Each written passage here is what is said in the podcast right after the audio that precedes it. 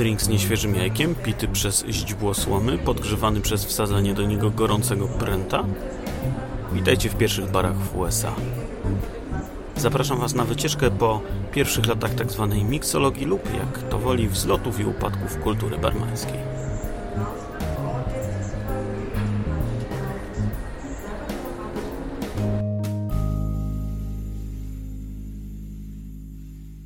Cześć, ja nazywam się Przemysław Ziemichut, a to jest Strefa Wolnocłowa, czyli podróże w czasie i przestrzeni po świecie alkoholi i innych używek.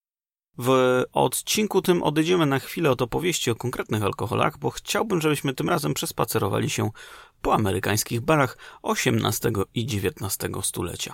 Chciałbym Wam opowiedzieć co nieco o tym, skąd wziął się koktajl i jak pracowali pierwsi barmani, oraz czego moglibyśmy się napić w barze w czasach, gdy na Dzikim Zachodzie rządzili jeszcze nieustraszeni rewolwerowcy. Zacznijmy od tego, że słowo koktajl w drugiej połowie wieku XIX miało zupełnie inne niż dzisiaj znaczenie. E, dziś terminem tym określamy każdą tak naprawdę mieszankę minimum jednego alkoholu i lub soków owocowych, świeżych owoców czy innych kolorowych napojów, które są na bieżąco mieszane lub wstrząsane z lodem.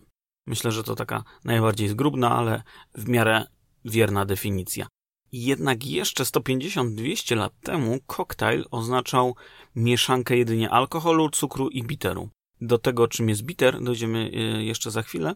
No i e, do takiej mieszanki dodawano ewentualnie wody. Koktajl był więc jedynie jednym z wielu rodzajów drinków obok julepów, ponczy, flipów, fizów, slingów, krast, smaszy, kordiali i całej gamy bardzo przeróżnych połączeń. To tak jakbyśmy dziś porzucili nazywanie alkoholu alkoholem, a zaczęli nazywać e, go zbiorczo na przykład wódkami. Także czy to piwo, czy wino czy wódka, wszystko byłoby nazywane wódką. Tyle, że mm, w przypadku koktajli mieszane drinki potrzebowały rzeczywiście jednej wspólnej nazwy i słowo koktajl wydaje się tutaj nie najgorszym wyborem. A skąd w ogóle wzięło się e, słowo koktajl? To jest e, złożenie z dwóch innych słów, to znaczy kok po angielsku, czyli kogut i, i, i tego będziemy się trzymać, kogut, oraz słowa tail, czyli ogon. Termin ten nie ma nic wspólnego z samym kogutem. E, a co zatem oznacza? Hipotez jest kilka.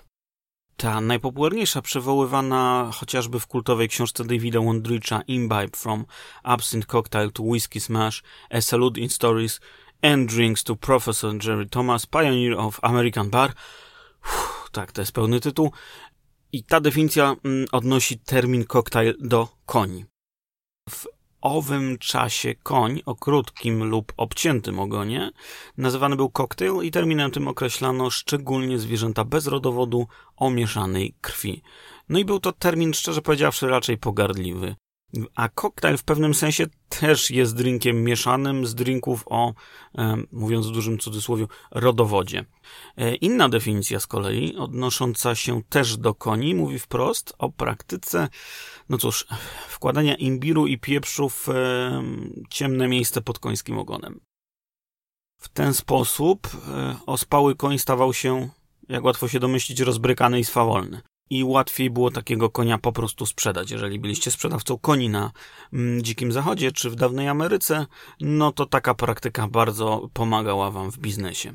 W tym kontekście słowo cocktail będzie oznaczało raczej coś w rodzaju naładowanego ogona, przeładowanego ogona, przeładowanego na wzór przeładowywania broni. Odciągamy zamek broni, czyli ogon, ładujemy imbir do komory e, i broń gotowa jest do strzału. Co zaś się tyczy związku z alkoholem, to zarówno imbir, jak i pieprz e, stosowany był w koktajlach dosyć często jeszcze przed rozpowszechnieniem się biterów, o których e, wspomniałem. A czym owe bitery są? Do tej kategorii zaliczamy mm, ziołowe, bardzo aromatyczne, de facto alkohole, ale ich zadaniem jest nie tyle mm, stanowić główny składnik koktajlu, ile przyprawę. To znaczy mają doprawiać koktajl i są stosowane w bardzo niewielkiej ilości.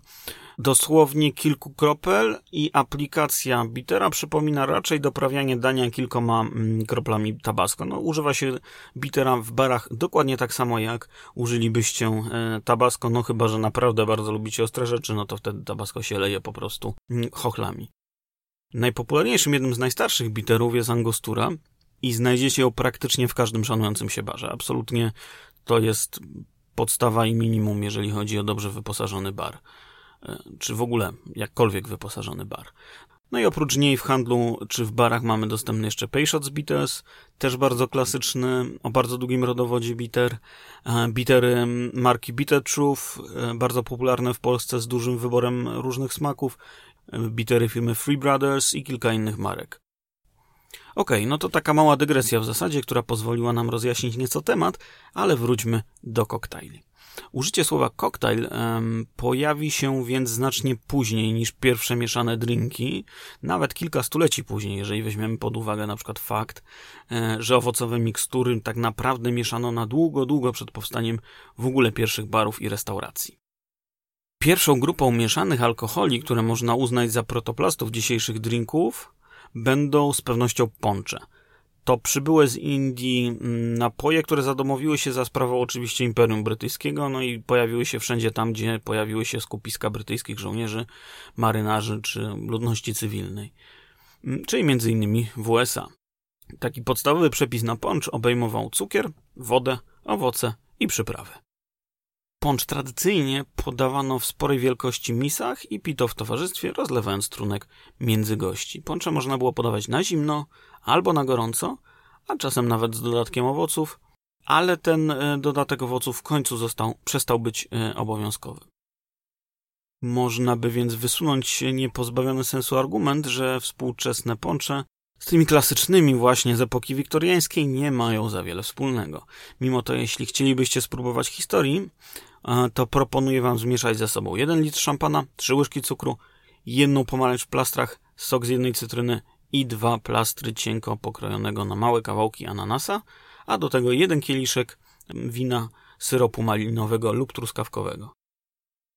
Podobnymi do ponczy napojami był m.in. grog, o którym wspomniałem dawno temu w pierwszym odcinku Strefy Wolnocłowej. Jeśli chodzi o napoje pite na gorąco, wymienić możemy jeszcze todis, które również pochodzą z Indii, tyle że tam oznaczały po prostu, zresztą do dziś oznaczają, e, wino z soku mlecznego palm różnych gatunków.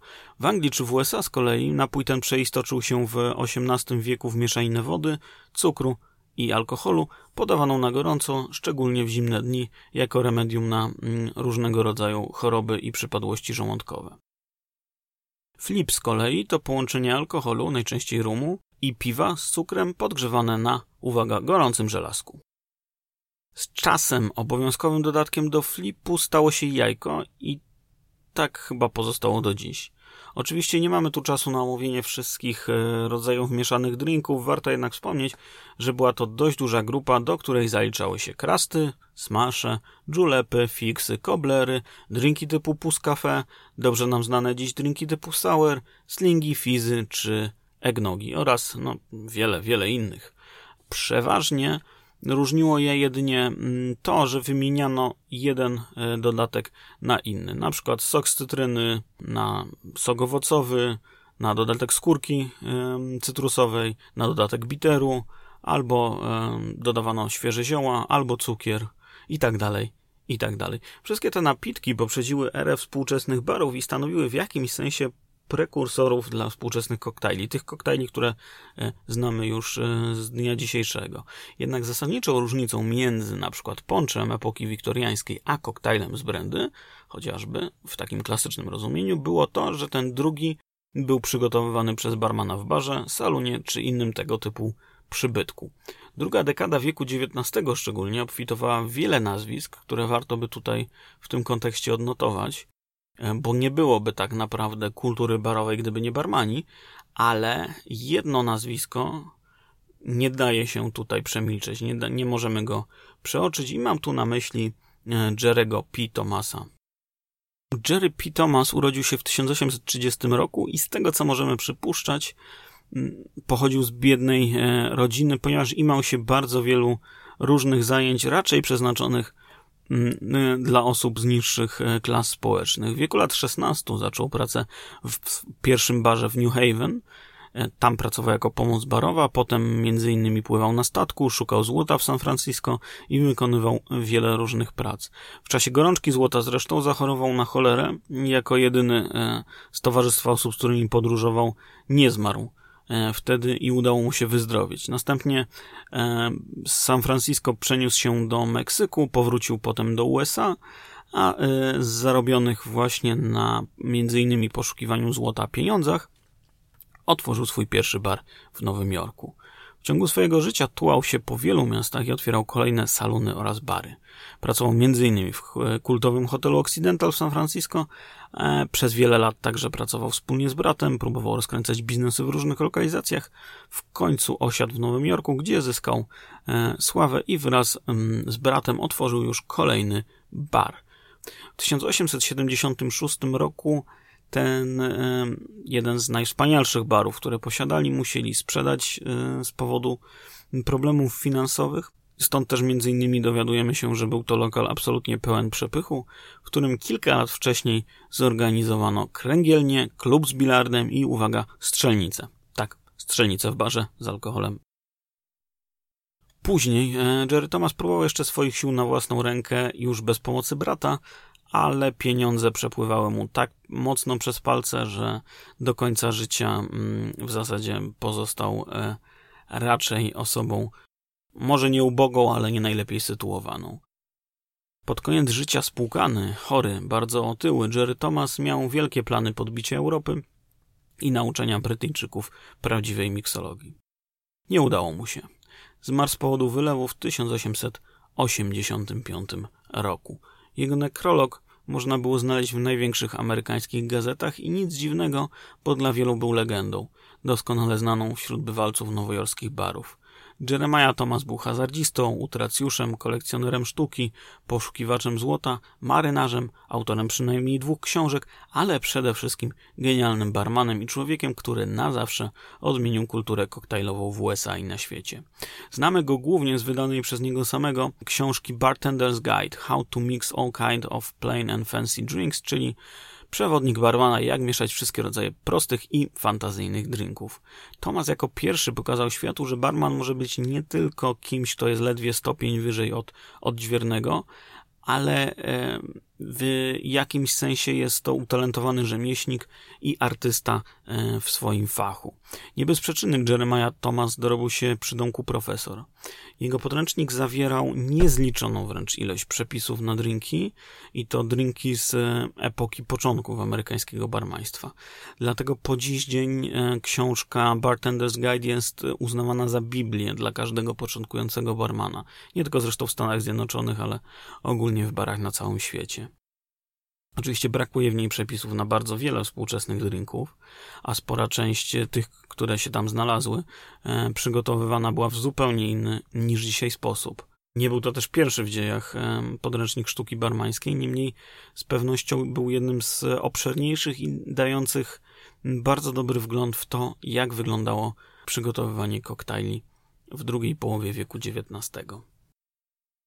Ci, którzy zajmują się tematyką miksologii w Ameryce, dzielą ją w zasadzie na trzy początkowe etapy: na tak zwaną erę archaiczną, barokową i klasyczną.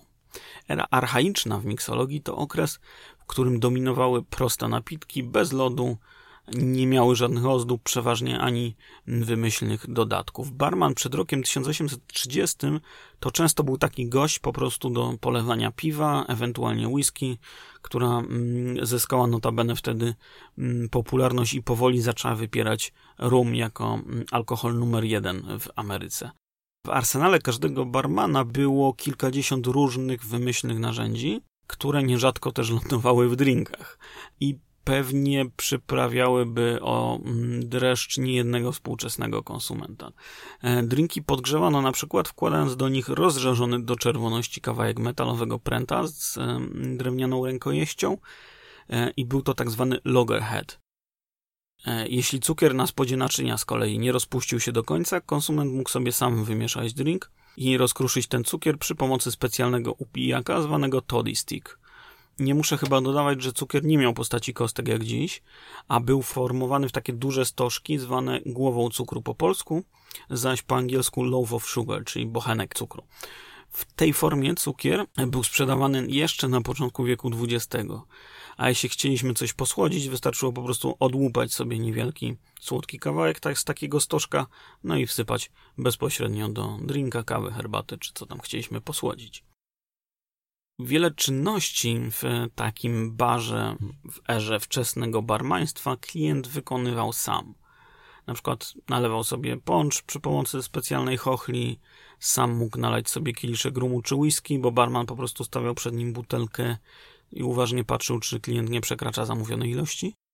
I taka praktyka zresztą do dziś jest spotykana w barach e, w USA.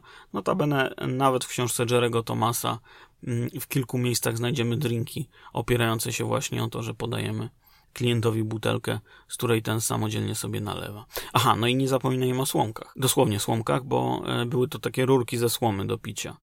Rurki plastikowe upowszechniły się dopiero około połowy XIX wieku. Mniej więcej e, w podobnym czasie co inny niedoceniony składnik każdego koktajlu, a mianowicie lód. Ale skąd wziąć lód, gdy nie mamy lodówki? Lód wydobywano wprost z jezior, zamarzniętych stawów i innych zbiorników wodnych. Najpierw wycinano z niego długie bryły, a następnie przycinano te bryły na mniejsze bloki, które transportowano do lodowni, czyli miejsca składowania lodu. Bloki lodu układano następnie na sobie, okrywano je trocinami lub słomą i w ten sposób można je było zaizolować. E, sprzedawcy lodu dostarczali następnie do barów, restauracji, a jak lód już się upowszechnił także do domów prywatnych, e, takie bryły. A gdy e, upowszechniła się z kolei kolej i podróże pociągami, to też transport lodu zaczął być organizowany na bardzo dużych odległościach. W roku, w którym urodził się Jerry Thomas, E, Frederick Tudo założył firmę wysyłającą lód prosto z Nowej Anglii na Florydę, Hawaje, a nawet do Indii. Ten lodowy biznes sprawił, że Tudor nie tylko mm, został królem lodu w bardzo krótkim czasie, ale został też e, milionerem.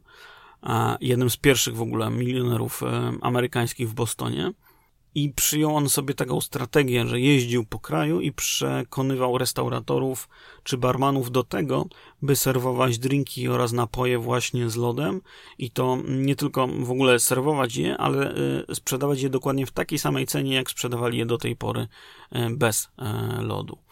Tudor uczył też restauratorów między innymi wyrabiania lodów. To taka e, ciekawostka. I przekonywał, że nie ma lepszego mm, sposobu na walkę mm, z gorączką niż lodowaty kompres. Wszystko to z pewnością e, popłaciło, bo już 30 e, lat później dla barmana takiego jak Jerry Thomas było oczywiste, że drink musi być schłodzony lub po prostu podany z lodem. Gdy jednak z jakiejś przyczyny lodu nie można było dodać, barmani posługiwali się zazwyczaj zimną czy e, lodowatą wodą. W przepisach e, z tamtych czasów znajdziemy takie wzmianki, by na przykład dodawać do drinku pół pinty, około szklanki, zimnej wody. Co ciekawe, ponieważ e, w czasach początków miksologii nie było mowy o tym, by ktoś e, e, dostarczał lód w formie kostek. Barman musiał każdorazowo rozpoczynać pracę od wyciosania sobie takiej lodowej bryły na mniejsze kawałki. Mógł też oczywiście ją zeszlifować i uzyskać coś na podobieństwo, no powiedzielibyśmy, dzisiejszego kruszonego lodu.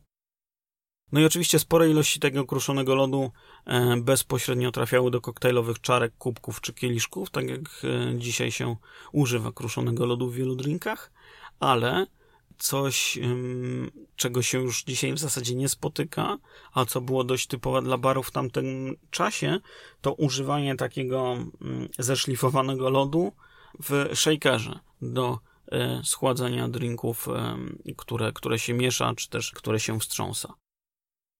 Upowszechnienie się lodu, na razie tylko wśród wyższych sfer, w restauracjach, barach itd., tak dało początek tak naprawdę miksologii, jaką znamy dziś i rozpoczęło erę e, tak zwanego baroku w barmaństwie.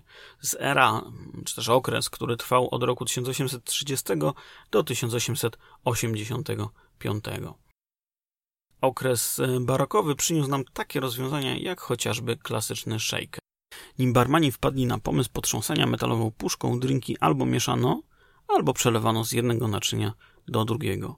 Dopiero pomysł, by szklanicę wsadzić w inne naczynie, a następnie mm, takim zestawem potrząsać, sprawił, że drinki zaczęto wstrząsać na potęgę.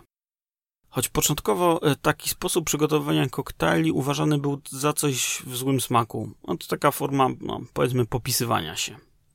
Tym niemniej shaker bostoński, e, a skąd ta nazwa to w ogóle nie wiadomo, powstał mniej więcej około roku 1840 i jest z nami od tego czasu w większości barów do dziś. Shaker bostoński w przeciwieństwie do shakera francuskiego, który mm, w Polsce przez pewien czas mam wrażenie był trochę bardziej znany, to jest shaker złożony z dwóch części, albo grubej szklanicy e, u góry i mm, puszki właśnie ze stali na dole. Początkowo w barach w USA jeszcze w XIX e, wieku to nie była stal nierdzewna. E, dzisiaj to już jest głównie, głównie stal, a najczęściej stal nierdzewna. Albo możemy mieć dwie części, właśnie mm, dwie stalowe puszki ze sobą złączone. I o ile shaker bostoński został z nami do dziś, o tyle straciliśmy całą gamę bardzo ciekawych narzędzi do obróbki lodu na przykład. W czasach um, początków barmaństwa w, w USA i na świecie dość typowym wyposażeniem baru były szczypce, szpikulce, młoty, młoteczki, siekierki do lodu i wszystko to, co ułatwiało rozdrabnianie czy mieszanie kawałków lodu.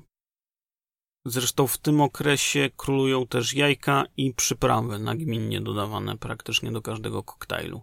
Białka zresztą do dziś dodaje się w celu e, tak zwanej emulgacji, czyli połączenia ze sobą składników oraz żeby wytworzyć pianę podobną do tej, która powstaje na kawie ze spienionego mleka. Tylko, że dziś mamy lodówki do przechowywania jajek. Między innymi e, właśnie po to, by uniknąć salmonelli. Także, no, tak. Nie wiem, jak wyglądało przechowywanie jajek e, w barach, gdzie nie było klimatyzacji, lodówek i 30-stopniowy upał, ale może nie zastanawiajmy się nad tym zbyt długo. Klasycznym przykładem takiego drinku, który wykorzystuje białko jaja, to jest oczywiście Ramos Gin Fizz, e, czyli połączenie ginu, soku z limonki, cukru, białka, słodkiej śmietanki, odrobiny wody pomarańczowej i e, wody gazowanej. Tradycja mówi, że Ramos Gin Fizz należy wstrząsać przez kilkanaście minut, przekazując shaker kolejnym barmanom, ponieważ no, jest to zajęcie jednak dość męczące. Bo tylko dzięki takiemu wielokrotnemu wstrząsaniu ta piana z białka uzyskiwała odpowiedni stopień puszystości. Dziś nikt już chyba nie przygotowuje w ten sposób tego drinka, zresztą wiele barów w ogóle go nie przygotowuje i chyba troszeczkę wyszedł z mody. Natomiast faktycznie e, w czasach Jerego Thomasa z pewnym pietyzmem podchodzono do przygotowywania tego typu mieszanek. W przeciwieństwie do jajek, gałka muszkatułowa e, była zawsze świeża i smaczna i często dodawana tam, gdzie w ogóle jej nie musiało być. Jeżeli chodzi o przyprawy, to innym popularnym składnikiem z tamtych e, czasów był na przykład imbir, a z kolei, jeżeli chodzi o słodkie rzeczy, to syrop cukrowy z dodatkiem gumy arabskiej, czyli woda z cukrem zagęszczona, aby nadać jej aksamitną konsystencję. Dzisiaj absolutnie gumy arabskiej się już w barach nie stosuje. Stosuje się rzeczywiście syrop cukrowy, to znaczy wodę mm, z cukrem w proporcji 1 do 1 lub 1 do 1,5. Natomiast no, nikt już e, gumy arabskiej tam e, nie dodaje. Gdzieś w okolicy przełomu XIX i XX wieku w barach pojawiają się także francuskie i włoskie wermuty. No i zaczyna się era sprowadzania czy też wytwarzania innych alkoholi, które stopniowo, bardzo powoli zaczynają ubogacać barowe menu. Choć trzeba przyznać, że jeszcze długo, długo drinki będą e, często składały się po prostu z dwóch składników i będzie to na przykład alkohol i woda. Za przykład takiego, no nazwijmy to dziwacznego połączenia, niech posłuży Burned Brandy and Peach, czyli palona brandy z brzoskwinią. To jest też przepis książki Jerego Thomasa. I drink ten mm, przygotowujemy w ten sposób, że na patelni podpalamy mm, alkohol z cukrem, znaczy najpierw go podgrzewamy, potem zapalamy, żeby się skarmelizował i następnie tą mieszankę e, wylewamy na dwie, trzy suszone brzoskwinie. Jerry Thomas reklamuje mm, ten koktajl, pisząc, że w południowych Stanach USA jest on uważany za świetne remedium na biegunkę. Także może komuś się przyda. A czy można jeszcze prościej? No jasne. Na przykład taki drink half and half, czyli e, przepis tej samej książki, każe nam zmieszać pół na pół stare i świeże piwo. Przepisu na drink z kolei złożonego tylko z wody i spirytusu niestety nie znalazłem.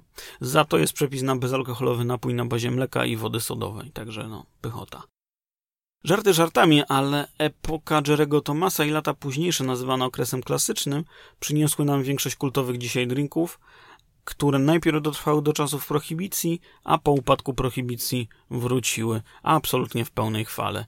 Niedługo potem mm, do tych drinków dołączyły też tak zwane drinki tiki, czyli wymyślne tropikalne koktajle na bazie rumu i egzotycznych owoców. Potem w barach pojawiła się też wódka, czy też równolegle niejako, a kolorowe napoje gazowane zastąpiły świeże soki i owoce. No i tak zrodziła się na przykład Cuba Libre. Ale to już opowieść na zupełnie inny odcinek. My tymczasem słyszymy się już za dwa tygodnie. Głodnych wiedzy zapraszam w poniedziałek za 14 dni na Spotify, Google Podcast, Apple Podcast, Breaker, e, Overcast i wiele innych platform, gdzie możecie nas słuchać lub po prostu na www.foodisworld.pl, gdzie poczytacie nie tylko zresztą o alkoholach. A zatem trzymajcie się i do usłyszenia.